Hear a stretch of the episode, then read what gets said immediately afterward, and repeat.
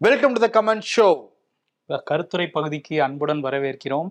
இந்த வாரம் வந்து மணிப்பூரை பற்றின கேள்விகள் தான் நிறையாவே இருந்திருக்கு. ஆக்சுவலி மணிப்பூரை பற்றி நானும் வரணும் ஷோவை டீட்டெயிலாக பேசுறதுனால அதில் விடுபட்டு போன ஒரு சில கொஷின்ஸ் மட்டும் எடுத்து வச்சிருக்கோம். அதெல்லாம் தாண்டி போன வாரம் ஏன் மணிப்பூரை பற்றி பேசுகிறேன்னு சொல்லிட்டு போன வாரம் நிறைய பேர் கேட்டிருந்தாங்க. ஏன்னா இந்த வாரம் வந்து வியாழன் வெள்ளி சனி எல்லாம் மணிப்பூரை பற்றி தான் உக்கிரமாக பேசிட்டு இருந்தோம் நானும் வரணும். மனசே பொறுக்காம. ம். அதனால ஒரு நாளாவது அதை பத்தியே பேச வேணாம். மணிப்பூர்ங்கிற வார்த்தையை கூட உச்சரிக்க வேணாம்னு சொல்லிட்டு தான் போன வாரம் கமெண்ட் சொல்ல மணிப்பூரை பத்தி எதுவுமே பேசவே இல்லை. இந்த வாரம் நம்ம நிச்சயம் பேசலாம். அதுதான் நிறைய கேள்வி இல்லாம இருக்கு. அதுக்கு முன்னாடி நம்ம அன்பு நேயர்கள் வெளிநாடுகள்ல இருந்து அனுப்புவாங்கல்ல வீடியோ அங்க இருக்க பெஸ்ட் ப்ராக்டிஸ ஆமா. இந்த வாரம் ஜப்பான்ல இருந்து திவ்யா அப்படிங்கிறவங்க அனுப்பிச்சிருக்காங்க. ஓகே. அந்த வீடியோ பார்த்துட்டு வந்து பேசிடலாமா? ம். இம்பர்ஃபெக்ஷன் நேயர்களுக்கு வணக்கம். நான் ஜப்பான்ல இருந்து திவ்யா.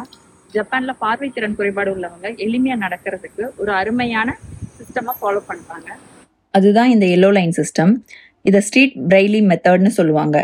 இதில் ரெண்டு ஷேப்பில் பிரிக்ஸ் யூஸ் பண்ணுறாங்க அதில் ஒன்று இந்த ஸ்ட்ரைட் லைனாக இருக்குது. இது ரோடோட டைரக்ஷனை காட்டுது. இது மேலேயே நடந்து போகலாம் இன்னொரு டைப் இந்த மாதிரி டாட் டாட்டாக இருக்குது. இது turning traffic signals flyover staircase அப்படின்னு தடைகள் வர்றதுக்கு முன்னாடி இருக்கும். ஸோ நின்று அதுக்கு ப்ரிப்பேர் ஆகிக்குவாங்க இப்போ இது வந்து சிக்னலுக்காக இருக்குது இந்த எல்லோ லைன்ஸ் எல்லா ரயில்வே ஸ்டேஷன்ஸ்லேயும் எல்லா மெயின் ரோட்லேயும் கண்டிப்பாக இருக்கும். இங்கே அடிஷ்னலாக சிக்னல் அலாம் வச்சுருக்காங்க. இதை கிளிக் பண்ணால் க்ரீன் சிக்னல் வரும்போது சவுண்ட் கொடுக்கும். அந்த சவுண்டை ஃபாலோ பண்ணி ரோடை கிராஸ் பண்ணுவாங்க. ஸோ பிளைண்ட் பீப்புள் ஈஸியாகவும் சேஃபாகவும் ரோட்டில் ட்ராவல் பண்ண இந்த சிஸ்டம் ஹெல்ப் பண்ணுது. இந்த மாதிரி சிஸ்டம் இந்தியாவிலே இருந்தால் நல்லாயிருக்கும் வாய்ப்புக்கு நன்றி. மாற்றுத்திறனாளிகளோட மனசுல வச்சு அந்த அரசாங்கம் எவ்வளவு தூரம் மெனக்கெட்டு இருக்காங்கிறது புரியுது. இங்க இருக்கவங்களும் அதை பின்பற்றலாம். ஏன்னா மாற்றுத்திறனாளிகளுக்கு ரொம்ப பயனுள்ளதாக இருக்கும். கண்டிப்பா. ம், ரொம்ப நன்றி வீடியோ அனுப்புனதுக்கு. இன்னும் நிறைய பேர் அனுப்பிச்சிட்டே இருக்காங்க. வரும் ஆஸ்திரேலியால இருந்து வந்திருக்கு. ஆமா நிறைய வந்திருக்கு. வந்துகிட்டே இருக்குது. நம்ம ஒவ்வொரு வாரம் வாரத்துல போடுவோம். வெளியிடுவோம். வீடியோ அனுப்புன திவ்யாவுக்கு தோமாரி கத்த குசேமாஸ் அவங்க ஒரு வருஷமா ஜப்பான்ல இருக்காங்களாம். அப்படியா? ஓகே. அந்த மெயில்ல குறிப்பிட்டிருந்தாங்க. ஓகே. ஓகே ஷோக்குள்ள போயிடலாம். Welcome to the imperfect show Praveen அப்படிங்கிற நேயர் வந்து இந்தியாவுல எத்தனை முறை நம்பிக்கையில்லா தீர்மானம் கொண்டு வரப்பட்டிருக்கு? எத்தனை முறை ஆட்சி கவிழ்ப்பு நடந்திருக்கு? டீட்டெயிலாவே சொல்லுங்க அப்படின்னு வந்து கேட்டிருக்காரு. ஏன்னா எதிர்க்கட்சிகள் வந்து நம்பிக்கையில்லா தீர்மானத்தை கொண்டு வந்தாங்க. தோல்வி அடைவுனே கொண்டு வந்தாங்கல்ல. அதனால- மணிப்பூர் விஷயத்துல வந்து பிரதமர் வாயை திறக்கணும் அப்படின்ட்டு. ஆமா சரி இதுக்கு முன்னாடி என்ன நடந்திருக்குன்னு நம்ம வந்து பார்க்கலாம். ஆயிரத்தி தொள்ளாயிரத்தி அறுபத்தி மூணுல நேரு ஆட்சிக்கு எதிராக ஆச்சாரியா கிருபாலினி வந்து கொண்டு வந்திருந்தாரு. அது தோல்வியில தான் வந்து முடிஞ்சது. ஆயிரத்தி தொள்ளாயிரத்தி அறுபத்தி ஏழுல லால் பகதூர் சாஸ்திரி அவரோட ஆட்சிக்கு எதிராக கொண்டு வரப்பட்டது. தோல்வியில தான் முடிஞ்சது. ஆயிரத்தி தொள்ளாயிரத்தி அறுபத்தஞ்சுல சாஸ்திரி ஆட்சிக்கு எதிராக கொண்டு வந்தாங்க அப்போ தோல்வியில தான் முடிஞ்சிருக்கு. இதுல இருபத்தி ஏழு முறைன்னு சொன்னேன்ல. பதினைந்து முறை இந்திரா காந்தி அரசுக்கு எதிராக தான் நம்பிக்கையாளர் தீர்மானம் கொண்டு வரப்பட்டிருக்கு. ஆயிரத்தி தொள்ளாயிரத்தி அறுபத்தாறு அறுபத்தி ஏழு அறுபத்தெட்டு அறுபத்தொம்போது எழுவத்தி மூணு எழுவத்தி நாலு எழுவத்தஞ்சு எழுவத்தாறு எண்பத்தொன்னு. வருஷம் வருஷம் கொண்டு வந்திருக்காங்க. ஆனா ஒரு முறை விட அவன் ஆட்சி பறிபோகவே இல்லை அதனால. பிரதமர் பேச வைக்கிறதுக்காக ஒரு இடைஞ்சல் கொடுக்கறதுக்காக கொண்டு வந்திருக்காங்க. அதற்கு பிறகு ஆயிரத்தி தொள்ளாயிரத்தி எழுவத்தி எட்டு மொராஜி தேசாய் அரசாங்கத்துக்கு எதிராக கொண்டு வந்திருக்காங்க. ஆயிரத்தி தொள்ளாயிரத்தி எழுவத்தி ஒன்பதுல வந்து கொண்டு வந்திருக்காங்க. அதற்கு எப்பப்ப ஆட்சி வந்து பறிபோச்சுன்னா ஆயிரத்தி தொள்ளாயிரத்தி தொண்ணூறு. விபி சிங் அரசு நம்பிக்கையாளர் தீர்மானத்தால ஆட்சி வந்து பறி போயிருக்கு அதே மாதிரி தேவகவுடா ஆயிரத்தி தொள்ளாயிரத்தி தொண்ணூத்தி ஏழு அவரோட ஆட்சி வந்து பறி போயிருக்கு ஆயிரத்தி தொள்ளாயிரத்தி தொண்ணூத்தி ஒன்பது வாஜ்பாய் அரசாங்கம் அவங்களோட ஆட்சியும் வந்து பறி போயிருக்கு இந்த மூன்று முறை தான் நம்பிக்கையில்லா தீர்மானம் கொண்டு வரப்பட்டு நாடாளுமன்றத்துல கொண்டு வரப்பட்டு ஆட்சி பறி போச்சுன்னா மூன்றே மூன்று ஆட்சி தான் தொண்ணூறுக்கு பிறகுதான். ம். நைன்டிஸ்ல வராங்க அவங்க. ஓகே. ரெண்டு முறை வந்து மோடி ஆட்சிக்கு எதிராக வந்து நம்பிக்கையில்லா தீர்மானம் கொண்டு வந்திருக்காங்க. ஆனா இந்திரா காந்தி பீட் பண்ண முடியாது. ரொம்ப கஷ்டம் இல்ல. வருஷம் வருஷம் கொண்டு வந்துட்டு இருந்தாங்க. அதேதான். உங்கள் நான் டூ நைன் ஃபைவ் ஒன் அப்படிங்கிற அந்த யூடியூப் அக்கௌண்ட்ல இருந்து ஒரு கேள்வி கேட்டிருக்காங்க. நம்ம ஜி பல வெளிநாடுகளுக்கு போறாரே. இவருக்கு வந்து விசா பாஸ்போர்ட்லாம் தேவையில்லையா அப்படிங்கிற மாதிரி கேள்வி கேட்டிருக்காங்க. டிப்ளமேட்டிக் பாஸ்போர்ட் அப்படிங்கிறது இந்த தலைவர்களுக்கு எல்லாமே இருக்கு. ஸோ அது வந்து அந்த நம்ம பிரதமர்னா அவரோட ஸ்டாஃப்ஸ் வந்து ஹேண்டில் பண்ணுவாங்க. அதே மாதிரி விசாவுமே ஸ்பெஷல் விசாஸ்லாம் இருக்கு. அந்த டிப்ளமேட்டிக் விசா வந்து கொடுப்பாங்க. ஜெர்மனியில் வந்து என்ன சொல்லியிருக்காங்கன்னா இந்திய பிரதமராக எலெக்ட் ஆகி தேர்வாகிறவங்க வந்து இங்கே விசா இல்லாமல் வரலாம் அப்படிங்கிறது சொல்லியிருக்காங்க. அந்த மாதிரி சில நாடுகளில் வந்து விதிவிலக்கும் இருக்குது விசா இல்லாமல் போகலாம். ஆனால் டிப்ளமேட்டிக் பாஸ்போர்ட்டுங்கிறது அவங்க வச்சுருப்பாங்க. ஸோ அது மாதிரி தான் ஜி வந்து எல்லா நாடுகளுக்கும் போயிட்டு வந்துகிட்டு இருக்கிறாரு. அவர்கிட்ட பாஸ்போர்ட் இருக்கு. விசா வாங்கணும். பட் அவரு போய் நம்ம நிப்போன்ல மாதிரி. மாட்டாங்க.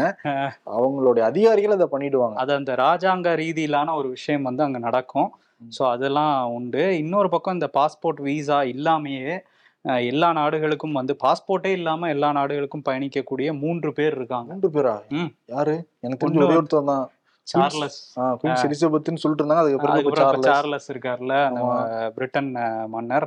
இன்னொன்று வந்து ஜப்பானோட அந்த பேரரசர் நருஹிட்டோ அவரும் வந்து பாஸ்போர்ட் இல்லாம எல்லாமே அவரும் அவர் மனைவியும் வந்து பாஸ்போர்ட் இல்லாம வெளிநாடுகளுக்கு பயணப்படலாம் அப்படின்னு சொல்றாங்க. ஆனா நம்ம பிரதமர் மோடியை பத்தி பேசும்போது ரெண்டாயிரத்தி அஞ்சுல வந்து அவர் குஜராத் அஹ், முதல்வரா இருந்தாரு. அப்போ வந்து யூஎஸ்க்கு போறதா இருந்தது. அவருக்கு வந்து அந்த அஹ், நாங்க விசா கொடுக்க மாட்டோம் அப்படின்னு யூஎஸ் அரசாங்கம் வந்து மறுத்தாங்க. அங்க வந்து ஒரு ரிலீஜியஸ் ஃப்ரீடம் ஆக்ட்னு ஒரு லா இருக்கு. அந்த லா படி தான் நாங்க வந்து கொடுக்கலன்னு சொன்னாங்க. ஏன் அப்படின்னா ரெண்டாயிரத்தி ரெண்டு குஜராத் கலவரத்துல வந்து பல உயிர்கள் வந்து போயிருக்கு. அதுக்கு வந்து இவர் தான் காரணங்கிற மாதிரி அந்த டைம்ல குற்றச்சாட்டெல்லாம் இருந்தது. ஸோ மதங்களுக்கு வந்து எதிரான ஒரு ஆள் அப்படிங்கிற மாதிரி அந்த சட்டத்தின் மூலமா இவருக்கு வந்து விசா மறுத்தாங்க. அந்த சட்டத்துல விசா மறுக்கப்பட்ட ஒரே நபர் இவர் தான்ட்டு அந்த டைம்லலாம் பேசிட்டு இருந்தாங்க காங்கிரஸ்ல. ஸோ இவர் ரெண்டாயிரத்தி பதினாலில் வந்து பிரதமர் ஆனதுக்கப்புறம் அந்த இதை வந்து லிஃப்ட் பண்ணிட்டாங்க யூஎஸ். அதுக்கப்புறம் விசாலாம் கொடுத்தாங்க. அங்கே பல முறை போயிட்டு வந்தாரு. இப்போ வந்து விருந்தெல்லாம் கொடுத்துட்டு இருக்காங்க ஒயிட் ஹவுஸ்ல போய் பார்ட்டி அட்டன் பண்ணிட்டாரு. இனிமேல் என்ன அவருக்கு? அவருக்கு என்ன? முன்னாள் இவரு ட்ரம்ப்ப கையெல்லாம் அப்படி வந்து அடிச்செல்லாம் பேசிக்கிட்டு இருந்தாரு. Joe Biden Jill Biden gift கொடுத்தாரு. ஜோ பைடன் gift கொடுத்தாரு. ஜாலியா பேசிட்டு வந்திருக்காரு ஜி. ஸோ ஜிக்கும் பாஸ்போர்ட் இருக்குது. பாஸ்போர்ட் கேள்வி. கேள்விக்கு பதில். Ranjith. VIP cell Puzhal jail இருக்குல்ல அதுல வந்து என்னென்ன ஃபெசிலிட்டிஸ் எல்லாம் இருக்கு? அந்த செல்லுக்கு போனோம்னா என்ன எலிஜிபிலிட்டி அந்த முதல் வகுப்பு செல்லுக்கு அவர் என்ன கேட்கறாருன்னா செந்தில் பாலாஜி என்னென்ன இதெல்லாம் சலுகை எல்லாம் கிடைக்குதுன்னு கேட்கிறாரு முதல்ல சிறைக்கு போகணும்னா ஏதாவது குற்றம் செஞ்சிருக்கணும். அதான் முதல் எலிஜிபிலிட்டி ஓகே. எல்லாருமே சிறைக்கு போக வேணாம்னு தான் விருப்பப்படுவாங்க. ஆமா. போகவே வேண்டாம் யாருமே. ஆமா அவரு என்னென்ன இருக்குன்னு நம்ம வந்து தெரிஞ்சுக்கிறதுல தவறு ஒன்றும் இல்லை. ஆக்சுவலி இந்த விஐபி செல் அப்படின்னு சொல்றாங்களா இந்த விஐபிங்கிறத முடிவு பண்றது அரசாங்கம் தான். யார் வந்து விஐபி அப்படிங்கறத? முக்கியமா எம்பி எம்எல்ஏஸ் அப்புறம் வந்து அதிகாரிகள் முக்கியமான அதிகாரிகள் யாராவது உள்ள போனாங்கன்னா விஐபியா அவங்க வந்து ட்ரீட் பண்ணப்படுவாங்க. விஐபி செல்லுங்கிறத பொதுவா ஒரு வார்த்தையில சொல்றதான் ஃபர்ஸ்ட் கிளாஸ் செல்லுன்னா வந்து சொல்லுவாங்க. விஐபி செல்லுன்னு சொல்றதுதான் அது. சரி இவங்களுக்கு என்னன்னா கூடுதலாக சப்பாத்தி வழங்கப்படுமா உங்க உணவுல. அதற்கு பிறகு மூன்று நாட்கள் கோழிக்கறி. இங்க சிறைக்கு வெளியில இருக்கவங்களே வாரத்துல ஒரு நாள் தான் சாப்பிட முடியுது. பட் அங்க போனாங்கன்னா வாரத்துல மூன்று நாட்கள் வந்து சிக்கன் வந்து கிடைக்குது. அதே மாதிரி பால் தேநீர் அளவு வந்து கொஞ்சம் அதிகமா வந்து கொடுக்குறாங்க. சீருடை கிடையாது. கலர் ட்ரெஸ்ல இருந்துக்கலாம். மற்ற அவங்க விருப்பமான உடையில வந்து இருந்துக்கலாம். அதை தாண்டி அவங்களுடைய அறைன்னு பாக்குறப்ப ஒரு ஹோட்டல் லாட்ஜ் மாதிரி தான் இருக்கும் ஹோட்டல் லாட்ஜ்னா ரொம்ப விஐபி லாட்ஜ்லாம் அப்படி கிடையாது. ஒரு மிடில் கிளாஸ் ஃபேமிலி போய் ஒரு லாட்ஜ் எடுத்தாங்கன்னா எப்படி இருக்கும்? ஒரு இருபது இருபது அடி ரூம் இருக்கும். அட்டாச்சு பாத்ரூம் லிட்டின் இருக்கும். அந்த மாதிரி தான் இருக்கும் ஏசி இல்லாம இருக்கும்ல லாட்ஜ்ல. அந்த மாதிரி தான் அந்த அறை வந்து இருக்கும்னு சொல்றாங்க. நாவே பார்த்தது கிடையாது. பார்க்கும் ரூம்ல என் வாழ்நாள் முழுக்க. அங்க உள்ள போயிட்டு இருந்தோட்ட ஒரு கேட்டு தான் நான் வந்து இதெல்லாம் சொல்றேன். அதே மாதிரி அங்க வந்து ஃபேன் இருக்கு நாற்காலி இருக்கு. இல்ல போயிட்டு வந்தவர்கிட்ட கேட்டீங்களா? ஆமா. உள்ள போயிட்டு வந்துட்ட கேட்டு தான் சொல்றேன். சரி சரி. அந்த ரூம் அளவுலாம் எப்ப எக்ஸாக்டா அளந்தாவா பார்க்க முடியும்? இருபது அடி இருபது அடி இருக்கும்பா. நீ போய் லாட்ஜ்ல ஏசி இல்லாத லாட்ஜ் தங்கனே அப்படி அப்படிதான் இருக்கும் அந்த அறை அப்படின்னு சொன்னாரு? சரி அங்க வந்து ஒரு ஃபேன் இருக்குமா? ஒரு நாற்காலி இருக்கும் மேசை இருக்கும் கொசுவலை இருக்கும். அப்புறம் நாளிதழ்லாம் கொடுப்பாங்களாம் டெய்லியுமே ரெண்டு மூணு நாளிதழ். அதே மாதிரி வந்து தொலைக்காட்சி வந்து பார்த்துக்கலாம். மெத்தை இருக்கும் அப்படிங்கறத வந்து குறிப்பிட்டிருக்காரு. இன்கேஸ் வந்து வீட்டு உணவு சாப்பிடணும்னா கோர்ட்ல போய் அனுமதி வாங்கிட்டு தான் வந்து அந்த வீட்டு உணவு வாங்கலாமா? எனக்கு வந்து இந்த மாதிரி ஜெயில் சாப்பிட ஒத்துக்கலைங்க. இந்த மாதிரி உடல்ல பல பிரச்சனைகள் இருக்கு. அதனால வீட்டு உணவு வாங்கணும்னு சொல்லிட்டு இது கோர்ட்டு மூலியமா தான் வரணும் வீட்டு உணவு டைரக்டா வரக்கூடாது. அதே மாதிரி ஆயிரம் ரூபாய் மதிப்புள்ள அந்த பொருட்களை வாங்கிக்கலாம். தேவைப்படும் பட்சத்துல. இதெல்லாமே இருக்கு அதே மாதிரி என்னன்னா கூடுதல் பாதுகாப்பை வந்து அங்க அந்த இதுக்கு வளர்க்குவாங்க. அதற்கு பிறகு மருத்துவ சோதனைகள்லாம் அடிக்கடி வந்து நடத்தலாங்க. மருத்துவம் பக்கத்துல இருப்பாங்க. ஏதாவது நெஞ்ச டக்குன்னு பிடிச்சிட்டோம்னா பக்கத்துலயே இருப்பாங்க மருத்துவர்கள். ஓகே. சரி இந்த மசாஜ் எல்லாம் இருக்கா? ஏன்னா டெல்லியில சத்யேந்திர ஜெயின் அந்த ஆம் ஆத்மி அமைச்சர் உள்ள போனதுக்கு அப்புறம் மசாஜ் வீடியோலாம் வந்துச்சு. அப்படிலாம் இருக்காங்க அப்ப அதெல்லாம் கிடையாது. அவங்க ஏதோ அது இல்லீகலா தான் பண்ணியிருக்காங்க. வீடியோலாம் வந்துச்சு. அவரு இந்த இதுல ஆன்லைன்லாம் டெலிவரிலாம் வாங்கி ஆர்டர் பண்ணி சாப்பிட்டுட்டு இருந்தாரு. சத்யேந்திர ஜெயின். அதான் அந்த மாதிரிலாம் கிடையாது. ஓகே. அப்புறம் என்னன்னா அந்த ஃபர்ஸ்ட் கிளாஸ்ங்கிறது இருக்குல்ல எப்பயுமே இந்த மாதிரி இடங்கள்ல ரெண்டு அல்லது மூணு பேர் இருப்பாங்க. மூணு பேர் இருந்தாலும் அசௌகரியமா இருக்குமா அந்த ரூம்ல ரெண்டு பேர் தான் மேக்ஸிமம் வச்சிருப்பாங்களாம். பட் ரொம்ப ரொம்ப விஐபி அரசாங்கம் விஐபி ட்ரீட் பண்ண நினைச்சாங்கன்னா. அவருக்கு ஒரு ரூம் மட்டும் தனியா வந்து கொடுத்துருவாங்களாம். கூடுதல் பாதுகாப்போட பக்கத்துல வேற நல்லா இத கேக்குறப்ப என்ன தோணுதுன்னா இங்க வெளிய ரொம்ப டென்ஷனா இருக்கு. உள்ள போய் கொஞ்ச நாள் இருந்துட்டு வரலாம் டிவி இருக்கான் பத்திரிகை இருக்கான் மூணு வேளை சாப்பாடு வந்துடுது உடல்ல பிரச்சனை இருக்குன்னா வெளியில வீட்டு சாப்பாடு வந்து கேட்டு வந்து வாங்கி சாப்பிட்டுக்கலாம். கூடுதலா பாதுகாப்பு இருக்காங்க. அப்புறம் பக்கத்துலயே டாக்டர்லாம் இருக்காங்க. இதுக்கு மேல ஒரு மனுஷனுக்கு என்ன வேணுங்கிற மாதிரி தோணுதா இல்லையா? இது மாதிரி இருந்தாலும் குற்றம் பண்ணவங்க உள்ள போனாங்கன்னா திருந்துறத நினைப்பாங்களா? இல்ல அடிக்கடி பண்ணிட்டு இது இது செல்லு வரும்னு நினைப்பாங்களா? ஆமா அப்படிதான் இருக்குது. ஷாப்பிங் ம்? ஷாப்பிங் போலாமா? ஷா இல்ல போயிட்டு பெங்களூர் அப்படி கிடையாது அது. ஒரு வழக்கு நடந்துகிட்டு இருக்காங்க. பெங்களூர்ல.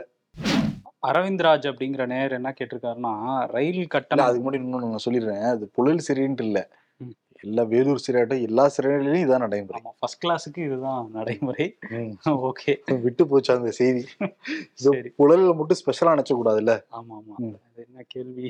கேள்வி கேள்வி வந்து அரவிந்த்ராஜுங்கிற அஹ், நேயர் வந்து என்ன கேட்டிருக்காருன்னா இந்த மாதிரி ரயில் கட்டணங்களை ஒரு பக்கம் ஏத்திக்கிட்டே போறாங்க. இன்னொன்று வந்து அந்த செகண்ட் கிளாஸ் பெட்டிகள்லாம் கலட்டி விட்டுட்டு ஏசி பெட்டியை மாத்திக்கிட்டு இருக்காங்க. சாதாரண மக்கள்லாம் பயணம் பண்றோம்னா முடியாது போலயே ரொம்ப கஷ்டமா இருக்கும் போலயே வர வர அப்படின்னு சொல்லி கேட்டிருக்காங்க. அவங்களோட அந்த துன்பத்தை வந்து அதுல பகிர்ந்துகிட்டு இருந்திருக்காங்க. ஸோ ஆமாம் அப்படி தான் போயிட்டு இருக்கு எதை வச்சு இந்த கேள்வி கேட்டிருக்காங்கன்னா ஏன் ஏன் இப்படி பண்ணுறாங்க மத்திய அரசுங்கிற கேள்வியை வந்து அவங்க கேட்டிருக்காங்க. ஸோ எதை வச்சு கேட்டிருக்காங்கன்னா சமீபத்தில் தான் அந்த சென்னை ஜோத்பூர் அப்புறம் வந்து சென்னை ராமேஸ்வரம் உள்ளிட்ட ஒரு ஏழு ரயில்களில் வந்து செகண்ட் கிளாஸ் பெட்டிகளை குறைச்சிட்டு ஏசி பெட்டிகளாக மாற்றி விட்டாங்க. ஸோ அதோட நம்ம கட்டணம் எடுத்து இப்போ பாண்டியன் எக்ஸ்பிரஸ்னு எடுத்துக்கிட்டோம்னா அந்த சென்னை டு மதுரை வருது சாதாரண அந்த படுக்கை வசதி உள்ள இதுக்கு வந்து முந்நூற்றி அறுபது ரூபா தான். அன்ரிசர்வ்னா நூற்றி அறுபது ரூபா தான். ஃபர்ஸ்ட் கிளாஸ் ஏசினா ஆயிரத்தி தொள்ளாயிரத்தி அறுபது ரூபா. ஸோ ஏசிக்கும் இதுக்குமே இவ்வளோ வித்தியாசம் இருக்கு. ம். ஸோ இவங்க வந்து இந்த சாதாரண பெட்டிகள் முந்நூற்றி அறுபது ரூபா கொடுத்து போகிற பெட்டிகளையும் நூற்றி அறுபது ரூபா கொடுத்து போகிற அந்த அன்ரிசர்வ்ட் பெட்டிகளையும் கலட்டி விட்டுட்டு ஃபுல்லாக ஏசியாக மாற்றி விட்டாங்கன்னா எப்படி மக்கள் பயணிப்பாங்க அப்படிங்கிற கேள்வி எழுது. இன்னொன்னு என்னன்னா அரசாங்கம் எல்லாருமே பணக்காரர் ஆயிட்டாங்கன்னு நினைச்சிட்டாங்க போல தெரியுது. நீங்க தாங்க பணக்காரனா இருக்கீங்க? ஆமா அதுதான் அவங்க வந்து கேள்வி கேட்டிருக்காங்க. ஸோ என்னன்னா மத்திய அரசு ஊழியர்கள் இருப்பாங்களா? ரயில்வே ஊழியர்கள். அந்த சங்கங்களே இதுக்கு கண்டனம் தெரிவிச்சிருக்காங்க. மத்திய அரசு வந்து பணக்காரர்கள் தான் போகணும்னு நினைக்கிறாங்க இதுல. அது வந்து ரொம்ப தப்பு. ஏன்னா இந்தியா ஃபுல்லா கனெக்ட் பண்ற ஒரு நெட்வொர்க் வந்து அது ரயில்வே துறை தான். ஸோ மக்கள் வந்து ஈஸியாக போகணும். கம்மியான செலவில் நீண்ட தூரம் பயணிக்கணும்னா அதுக்கு ரயில்வே தான் இருக்குது அதையும் இவ்வளோ விலை ஏற்றுனீங்கன்னா என்ன பண்ணுவாங்கங்கிறது தான் எல்லா மக்களுக்குமே தோணுது. இதில் சீனியர் சிட்டிசனுக்கான அந்த சலுகைகளை கட் பண்ணிட்டாங்க.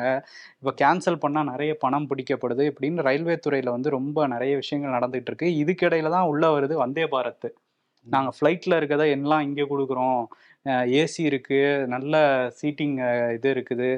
அப்புறம் வந்து நாங்கள் பேப்பர் கொடுக்குறோம் அது கொடுக்குறோம் இது கொடுக்குறோம் இன்டர்நெட் கொடுக்குறோம்னு எல்லாம் சொல்கிறாங்க சொன்னால் கூட அதில் யார் பயணிக்க முடியும்? அதோட டிக்கெட் ரேட்டெல்லாம் கேட்டோம்னா அதுலேயும் சாதாரண மக்கள் வந்து பயணிக்க முடியாது. இது பத்தாததுக்கு இப்போ தான் பார்த்தோம் மத்திய பிரதேஷ் போபாலில் வந்து நம்ம இந்த சுந்தரா டிராவல்ஸ்னு ஒரு அவார்டு கொடுத்தோம்ல அதுக்கு அடுத்த நாளே புகஞ்சு போயிட்டு நின்றுச்சு அந்த பஸ் மாதிரியே நின்றுச்சு சுந்தரா டிராவல்ஸ் பஸ் மாதிரியே வந்தா வந்தே பாரத் வந்து நின்றுச்சு ஸோ அது மாதிரியே நின்றுட்டு இருக்கு மாடு முட்டுது. அப்புறம் எக்ஸ்பிரஸ் ட்ரெயினோட இன்ஜினை வச்சு இழுத்துட்டு போறாங்க. சரி அதுலயுமே தரம் இருக்கு. ஆனா இல்ல. அவ்வளோ டிக்கெட் வாங்குறதுலயுமே இப்படிதான் இருக்குது. ஆனா அது வந்து பெருமிதம் தான் பேசிட்டு இருக்காங்க அந்த வந்தே பாரத்தை. அடுத்து. நெல்லை கூட போறாங்களாம். Chennai to Nellai Vande Bharat rail. ஓஹோ. அந்த இந்த எக்ஸ்பிரஸுக்கும் வந்தே பாரத்துக்கு என்ன டிஃபரன்ஸ்னே தெரியல. ஒரு அரை மணி நேரம் முக்கால் மணி நேரம் தான் டிஃபரன்ஸ் வருது. சில இடங்கள்ல பத்து நிமிஷம் தான் டிஃபரன்ஸ் வருது. இல்ல லேட்டா கூட போகும்னு நினைக்கிறேன் இது.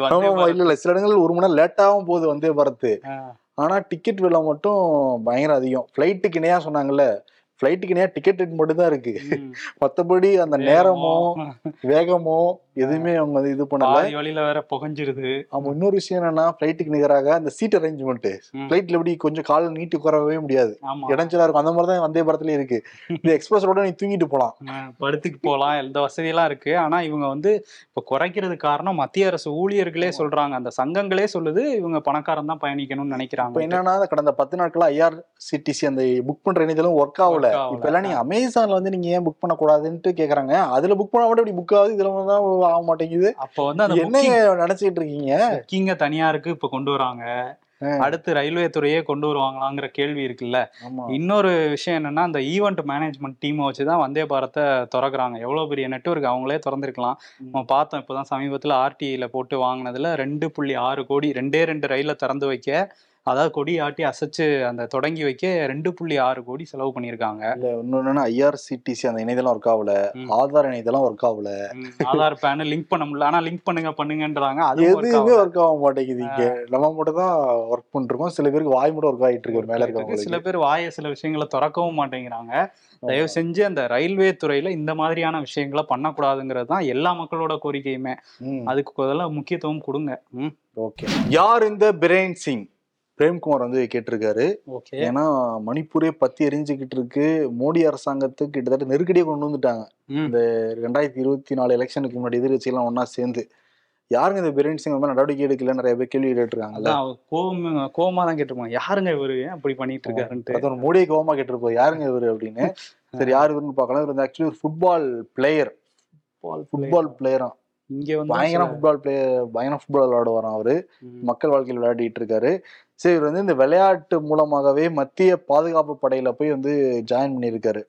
அதற்கு பிறகு அந்த பாதுகாப்பு படையில இவருக்கு சில பொதுவா சில விஷயங்கள் இல்லாததுனால அதில் ரிசைன் பண்ணிட்டு பத்திரிகையாளர் ஆகணும்னு ஆசை இருந்ததுதான். அதனால ஆயிரத்தி தொள்ளாயிரத்தி தொண்ணூத்தி ரெண்டுல பத்திரிகையாளரா இருந்திருக்காரு. பத்திரிகையாளராக பத்து வருஷம் பணியாற்றி இருக்காரு பிரேன் சிங் அதுக்கு பிறகு ரெண்டாயிரத்தி இருபத்தி ரெண்டுல பத்திரிகை தொழிலை விட்டுட்டு ஜனநாயக புரட்சிகர மக்கள் கட்சியில ஜாயின் பண்ணி எம்எல்ஏ ஆயிருக்காரு. சரி. அதற்கு பிறகு ரெண்டாயிரத்தி ஏழுல அந்த கட்சியிலிருந்து ரிசைன் பண்ணி காங்கிரஸ்ல போய் வந்து இணைஞ்சிருக்காரு. அப்ப விளையாட்டு மந்திரியாவும் பணி செஞ்சிருக்காரு. அப்புறம் வந்து கிட்டத்தட்ட ஒன்பது வருஷம் காங்கிரஸ்ல இருந்தவர். ரெண்டாயிரத்தி பதினாறுல காங்கிரஸ்ல வேணான்னு சொல்லிட்டு அங்க ரிசைன் பண்ணியிருக்காரு அதற்கு பிறகு ரெண்டாயிரத்தி பதினேழுல பிஜேபியில் போய் ஜாயின் பண்ணியிருக்காரு ஓகே இந்த ரெண்டாயிரத்தி பதினாறு பதினேழுக்கு இடைப்பட்ட காலத்துல ஏதாவது ரைடு வந்திருக்கா? அதை செக் பண்ணணும். ஆனா பதினேழுல தான் பிஜேபி ஜாயின் பண்ணியிருக்காரு. ஆ. முதல் முதல்ல ரெண்டாயிரத்தி பதினேழுல தான் பிஜேபி இங்க ஆட்சி அமைக்குது. பிஜேபியோடைய முதல் மணிப்பூர் சிஎம்ஏ பிரேன் சிங் தான். அவரோட ஒரு பெருமை இருக்கு அவருக்கு. இருக்குது. ஆனா அவர் ஆட்சி காலத்துல தான் அங்க கொடுமைகளும் வந்து நடந்துகிட்டு இருக்குது. ஆமா. இதுதான் அவருடைய வரலாறு. வரலாறு. ஆனா இப்போ சமீபத்திய அவரோட வரலாறு எடுத்து பார்த்தோம்னா ரொம்ப மோசமா தான் போயிட்டு இருக்கு ஏன்னா இப்போ சமீபத்துல வந்து எல்லா சில நாளிதழ்களுக்கெல்லாம் அவர் பேட்டி கொடுத்திருந்தாரு. எப்படி கொடுத்திருக்காருன்னா இந்த போதைப் பொருள்ல கும்பல்களுக்கு எதிராக நாங்கள் வந்து நடத்தின அந்த போர் தான் இதுக்கு காரணம். இந்த வன்முறைக்குங்கிற மாதிரி அவர் ஒரு ஆங்கிளில் ஒரு விஷயத்த பரப்பிட்டு இருக்காரு. இதுக்கு எதிர்ப்பும் வந்துகிட்டு இருக்குது இன்னொரு தரப்புல இருந்து. நாங்கள் வந்து என்ன போதைப் பொருள் தயாரிக்கிறதுனால தான் குக்கி மக்கள் தான் தயாரிக்கிறோமா? ஏன் எங்களை அப்படி ஒடுக்குறீங்கன்னு அவங்க ஒரு கேள்வி கேட்டுட்டு இருக்காங்க. ஆனால் ஒட்டுமொத்தமாக பார்க்கும்போது மணிப்பூரில் வந்து அந்த பாப்பி அப்படிங்கிற ஒரு செடி வந்து கல்டிவேட் ஆகுது. இந்தியாவிலே அதிகமாக அங்கே தான் கல்டிவேட் பண்ணுறாங்க அந்த மலைப்பகுதிகளில். இது சில குக்கி இனக்குழுக்களும் சில நாகா அந்த மக்களும் அந்த பழங்குடி இனக்குழுக்களும் வந்து கட்டுப்பாட்டில் வச்சிருக்காங்க. ஆனால். இந்த மெய்டீஸ் வந்து அதை பண்ணலையா அப்படின்னு கேட்டால் அவங்களும் பினாமி மூலமாக அந்த பாப்பி வந்து கல்டிவேட் பண்ணுறாங்க இந்த பாப்பி அப்படிங்கிறது என்னன்னா அதை வந்து சில கெமிக்கல் ட்ரீட்மெண்ட்லாம் பண்ணதுக்கப்புறம் அதுதான் ஓபியமாகவும் ஹெராயினாவும் வந்து மாறுது அந்த போதைப் பொருளாக ஸோ இதை மியான்மர் தாய்லாந்துக்கெலாம் கொண்டு போய் அங்கே வந்து இந்த மாதிரி மாற்றி திரும்ப இங்கே உள்ளேயும் வருது. பல நாடுகளுக்கும் சப்ளை ஆகுதுங்கிறது நீண்ட காலமாக இருக்கிற குற்றச்சாட்டு. ஆனால் இதில் மெய்ட்டி மக்களுக்கும் வந்து பங்கு இருக்குங்கிறது தான் சொல்கிறாங்க அங்கேருந்து நம்மக்கிட்ட பேசுகிறவங்க ஸோ இதை வந்து இப்படி ஒட்டுமொத்தமாக இந்த வன்முறைக்கே காரணம் அதுதான் அப்படின்னு வந்து கட்டமைக்க பார்க்குது பிஜேபி ஆனால் வன்முறைக்கு காரணம் என்னன்னா பழங்குடி அந்தஸ்து கேட்டாங்க இவங்க மெய்டிஸ். ஸோ பழங்குடி அந்தஸ்து ஏன் கேட்குறாங்கங்கிற குற்றச்சாட்டும் இப்போ ஒன்று வச்சுட்டு இருக்காங்க ஏன்னா அப்போ தான் வந்து மலைப்பகுதியில் அவங்க நிலம் வாங்க முடியும். மலைப்பகுதியில் பழங்குடி அந்தஸ்து இருக்கவங்க மட்டும்தான் நிலம் வாங்க முடியும். ஸோ மெய்ட்டி எங்களுக்கும் பழங்குடி அந்தஸ்து கொடுங்க அப்படின்னு கேட்குறாங்க ஏன்னா அங்கே போய் நாங்கள் வந்து பாப்பி கல்டி கல்டிவேட் பண்ணணுங்கிறது அவங்களோட அந்த மெய்ட்டிஸோட சில பேரோட ஆசை. எல்லாருமே இதை பண்ணலை. ஒரு சில இனக்குழுக்களாக அந்த கிளர்ச்சி குழுக்களாக இருக்கவங்க தான் இதை பண்ணிட்டு இருக்கிறாங்க. ஆனால் ஒட்டுமொத்த ஒரு இனமே இப்படி தான் பண்ணுதுங்கிற மாதிரி இவங்க போர்ட்ரேட் பண்ண விரும்புகிறாங்க அதே மாதிரி இந்த வன்முறைக்கு காரணமும் அதுதான் இவங்க தான் போர்ட்ரேட் பண்ணுறாங்க பட் அது காரணம் கிடையாது. அந்த பழங்குடி அந்தஸ்து கேட்டதுனால இரண்டு இனக்குழுக்களுக்கும் இடையே ஆரம்பிச்ச ஒரு சின்ன வன்முறை தான் பெரிய வன்முறையாக இன்னைக்கு மாறிட்டு இருக்கு அது ஆரம்ப கட்டத்திலே கிள்ளி எரிஞ்சிருக்கலாம். ஆனால் வந்து பிரேன் சிங் அரசு வந்து வேடிக்கை தான் பார்த்துக்கிட்டு இருக்கு மெய்ட்டி ஆஹ், தீவிரவாத குழுக்களுக்கு ஆதரவாக இருக்காரு பிரேன் சிங்கிறத அவரோட எம்எல்ஏ அவருக்கு கீழே உள்ள எம்எல்ஏவே வந்து சொல்லியிருக்காரு. பவோலியன் லால் அப்படிங்கிறவர் வந்து சொல்லியிருக்காரு. ஸோ அதனால தான் இந்த இத்தனை காலம் வந்து நடந்துக்கிட்டே இருக்குது. நினச்சிருந்தா படைகளை வச்சு ஏன்னா இந்தியா தான் உலகத்திலே அதிகமாக ஐந்தாவது ராணுவம் கொண்ட ஆமா ஐந்தாவது வலிமையான ராணுவம்னு சொல்றாங்க. படை பலத்துல பார்த்தோம்னா ரெண்டாவது நாங்க தான் சொல்றோம். ஸோ அப்படி பா சொல்லும்போது ஈஸியா அங்க உள்ளவங்கள க கண்ட்ரோல் பண்ணியிருக்கலாம். பிரேன் சிங் வேடிக்கை பார்க்கறாரு. அதனால தான் தொடர்ந்து நடந்துகிட்டு இருக்குங்கிறது அவங்க கட்சி ஆட்களே சொல்ல ஆரம்பிச்சிட்டாங்க. ஆனால் இப்படி ஒரு தியரியை சொல்லிட்டு இருக்கிறாங்க. போதைப் பொருள் தான் காரணம்ன்ட்டு. ஒரு இன பிரச்சனையோ மத பிரச்சனையோ அங்கே இல்லைங்கிற மாதிரி சொல்லிட்டு இருக்காங்க. பட் அங்கே அதுதான் பிரச்சனையா இருக்குது. இது அங்கே இருக்கிற பத்திரிகையாளர்களும் நமக்கு சொல்றாங்க. எல்லாருமே சொல்லக்கூடிய விஷயம்தான். சிறப்பு வர்த்தறை பகுதி சிறப்பாக இருந்திருக்கும்னு நம்புறோம். ம். டைம் அதிகமாயிடுச்சு. கேமராமேன் அங்கிருந்து செய்கை காட்டுறாரு. புரியுது. நன்றி வணக்கம். நன்றி.